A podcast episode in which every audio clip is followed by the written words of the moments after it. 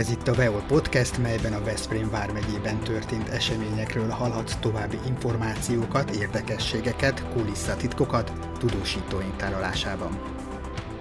Szeretnék valami újat megteremteni a balatoniak számára, akik nyitottak arra, hogy, hogy táncoljanak és, és esténként összejárjanak. Jártam kint Argentínában, imádom azt az életérzést, ami, ami ott van, ebből szeretnék valami, valamit hazahozni, valamit megteremteni. Jó, jó látni, hogy, hogy nyitottak az emberek erre, az ölelésre, a, a találkozásra, az összerezgésre, nagyon, nagyon fontosnak tartom, hogy, hogy találkozzanak az emberek valóságban. De a verbális kommunikáció az, az, az ennél sajnos sokkal kevesebbet tud, mint egy ölelés, mert, mert, mert annak az őszintesége az, az fantasztikus tud lenni. Azt lehet látni és lehet hallani, hogy Argentínában az utcán megállnak az emberek, és nekiállnak táncolni. Igaz ez? Így, így történik ez Argentínában? Hogy láttad? Így történik. Nagyon szép nappali táncesemények is vannak. Általában, általában ezt úgy kell elképzelni, hogy valahol megszólal a zene, és aki valamilyen szinten érintett az argentin tangóval, rögtön táncra perdül.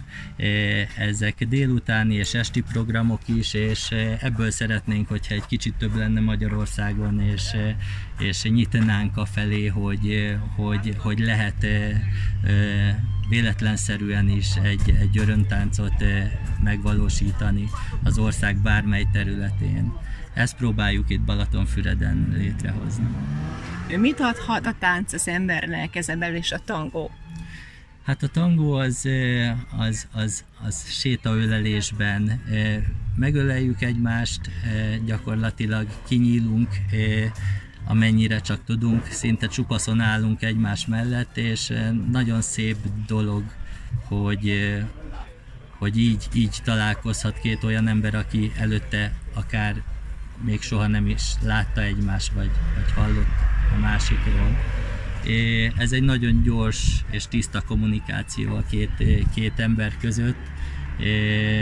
Fantasztikus dolgokat lehet megélni az embernek a, a tánc, táncban és, és a nyitottságban. Mennyire lehet megtanulni úgy tangozni, hmm. hogy az ember bátran kiálljon a parketre adat esetben? Hát igen, ez egy, ez egy nagyon jó és gyakori kérdés. Én azt gondolom, hogy, hogy az intenzitásától függ az egész hogyha valakit elkap ez a tango flow, ami egy fantasztikus energia, az, az, az, az viszi, és, és nincsenek kérdések, hogy helyesen teszi-e.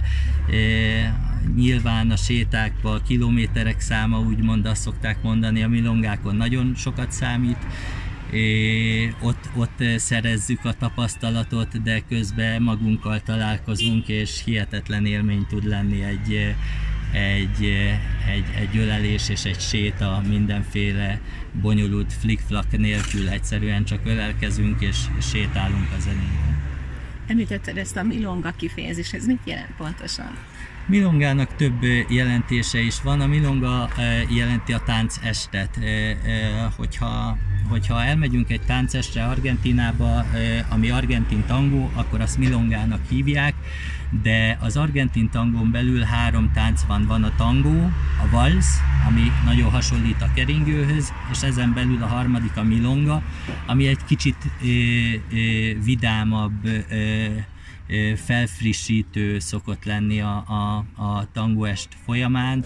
Ezt általában azért, azért szokták játszani, hogy, hogy ki, kiemelkedjen egy kicsit a, a vidámság a, a tangónak a, a súlyából, és ezután nagyon szépen vissza lehet térni a, a, a, a tangónak a, az íveihez, melankóliájához. Milyenné teszi az embert az, ha megtanul tangózni? Hát nagyon nagyon el tud mélyülni az ember a, a, az érzelmeiben, meg, megismerni, nyitottá válik a másik ember felé, tényleg megtanul, megtanul figyelni a másikra, és egy kicsit kiszáll önmagából. Mennyiben a boldogságot, örömet?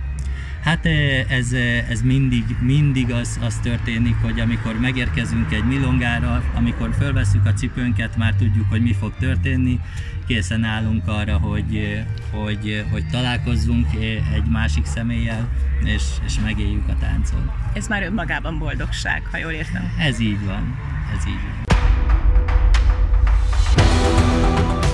Ez volt a Veol Podcast, melyben tudósítónk osztott meg veled egy Veszprém vármegyében történt eseménnyel kapcsolatban mélyebb információkat.